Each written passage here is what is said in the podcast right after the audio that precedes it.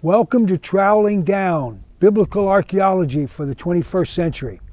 I'm your host, Gary Byers, and I'm here with Dr. Stephen Collins, director of the Tall el Hammam excavation in Jordan. He's our personal rock star and will guide us through the rocks of this wonderful excavation here today. So, Steve, we've um, we've been talking about the site and what's all happened here, how God led you to reading the Bible, led you to to uh, to pursue this, how God gave really a small Christian university, Trinity Southwest University, the privilege of excavating this site. We've been doing it for 15 years. We came here because you were looking for the biblical city of Sodom. After reading the Bible, you thought this, this looks like it's the right place. God gave you favor. Here we are, been digging it for 15 years. We have found uh, uh, some amazing things from that city um, uh, uh from the time of Abraham, the, the city of Sodom. We found a lot of really amazing things.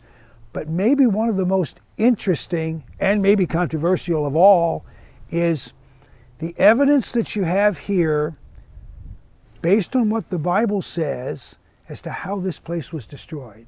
Now, the Bible says in Genesis chapter 19 that the Lord rained fire down from the Lord in heaven, fire and brimstone.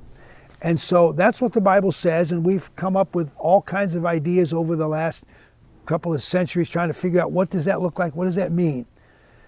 Well, you've you and, and members of our team have come up with some really interesting insights, and maybe have have or are close to a smoking gun onto what might have been the cause of the destruction of this massive city. Tell us about it. That particular research has been going on for several years now, and the people who are working on it are from secular universities across uh, America. And uh, we're talking about scientists, astrophysicists uh, um, who are, are dealing, they are specialists in what we call meteoritic airbursts. Meteoritic meaning? It, it, we have a, a chunk of a, a, comet or a chunk of a, uh, an asteroid, some kind of meteoritic object that comes sailing into the Earth's atmosphere at um, tens of thousands of miles an hour and burns up in the atmosphere. And it doesn't create a crater. It, it, it bursts, it's coming in so fast that it heats up, it explodes and creates a superheated plasma that hits the ground and destroys everything on the ground. Uh, Tunguska, Siberia, 1908 had something uh, like this. Um, Chelyabinsk, Russia, in 2013 had a very high explosion. It really didn't do a lot of damage on the ground, didn't kill anybody, damaged about 1,500 buildings, but um, it was very high, like 10 or 12 miles high. But it's still the same kind of phenomenon. Uh, it's an airburst, it's an explosion that occurs when uh, a meteoritic object has enough de- uh, mass and velocity and the right trajectory to heat up in the atmosphere and completely disintegrate and explode upon the ground as a superheated plasma. Now, those events leave signatures. Yes.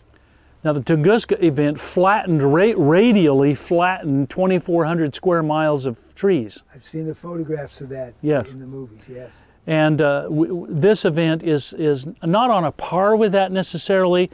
The destruction here is something on the order of 400 square kilometers. In other words, the total eastern Kikar, all the cities of the plain, the cities of, of that location. But um, we've been finding some very important uh, proxies, or called, or signatures of those kind of events. There are certain chemical signatures uh, that happen, platinum spikes, um, uh, salt spikes, because we think it came from the southwest and blew up over the Dead Sea and pushed the uh, pushed superheated um, brine uh, and uh, vaporized Dead Sea water uh, and, and, and, salt up over the landscape. And by the way, the um, in, in the destruction layer of the MB, the salt content is 6.9%. Above it, in the surrounding region, it's only 1% in the landscape here. Below it, same thing. But in that layer, we have a very high salinity content. And so um, there are these kinds of smoke, and there are dozens of them little microspherules of melted material and so on.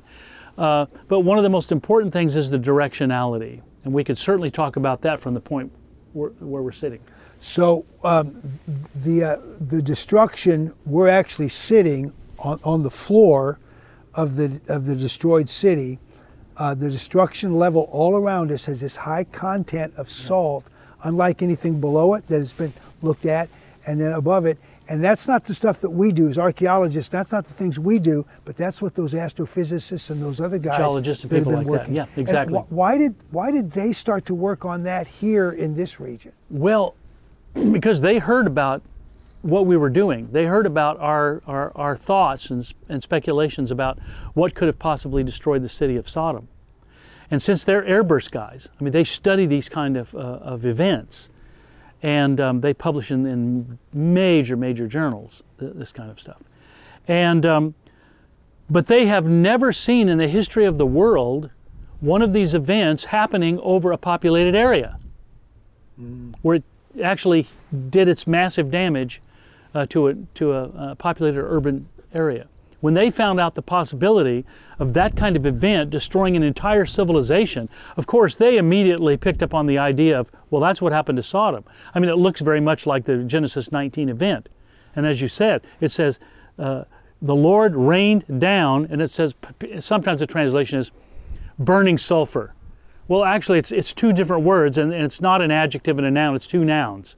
And it says goprit and esh. Now, goprit is sometimes tra- translated brimstone, but it doesn't mean brimstone. It's translated elsewhere in the Bible sometimes as lightning. And so, what is it? It's, it's, a, it's a hot, yellowish, kind of fiery thing. What is it? In the Akkadian, you go back in the in the Akkadian, it means burning stones. Burning stones. Hot Burning stone. Burning stones. And so the idea of burning stone and fire coming out of the heavens from Yahweh sounds remarkably like a we say a phenomenological description of a cosmic airburst event. And so these guys picked up on that and looked at that and went, wow, here would be the first time in the history of this uh, science to see what, uh, what happens to an urban area when it's hit by one of these meteoritic airburst events. Now, one of the members of our team is particularly leading that part of the uh, of the research, Yeah, Dr. Phillip Silvia and he uh, he did his PhD work on this, on this. very event, yes. didn't he? Yeah. Yes, he did. And uh, we'll have to get him on camera We one of these days. But let's talk about the directionality. Okay. Because these things come from a direction, and we think it came, it's very clear it came from the southwest. Now, So, southwest is that direction. so we're so here here we are. We're sitting in, in this part of the Middle Bronze Age palace of the time of the destruction. Destruction material all around us in this hole, and uh, and southwest is over there, and and you say we can we can say with some assurance that that's where this destruction came from. This meteoritic airburst came this way. Yes. How can we know that? Well, uh, there are a couple of things within 10 feet of us right here that, that are very dramatic. Well, let me give you three Okay. quickly. One, uh, one, this floor, now we've excavated down to a lower floor, a previous floor, but this floor right here went all the way across this area. And on this floor, we found the remnants of about 1,200 different vessels Yeah. from that period around strewn from one end to the other in a northeasterly direction and smashing up against this wall. So we have vessels. Now we find a piece of the same vessel over there, and pieces of it here, pieces of it there, and pieces of it smashed against the wall. Here's another evidence. This big stone, which is a few hundred pounds, Yes. uh, it's about a meter plus, uh, probably about 400 pounds. And you can see it sitting sideways on the floor. So so th- this is the bottom. This is the bottom. Yes. This is the top. And if we look at it, you can see the grinding surface. So this is this is a grinding stone. Yes, it's called a saddle quern Why is it called that? because if you turn it back over where it's originally sat, right here on a dirt pedestal, you could literally sit on it and grind the grain.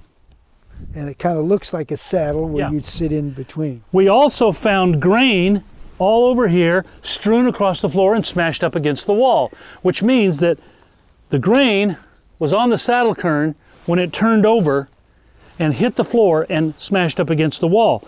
And now, I, I helped you pull out some of that grain. Yeah. It was burned, yeah, it's carbonized grain. and we and we uh, we actually did a carbon 14 test on it, yes, we did. And, And it dates to 1700 BC plus minus 50.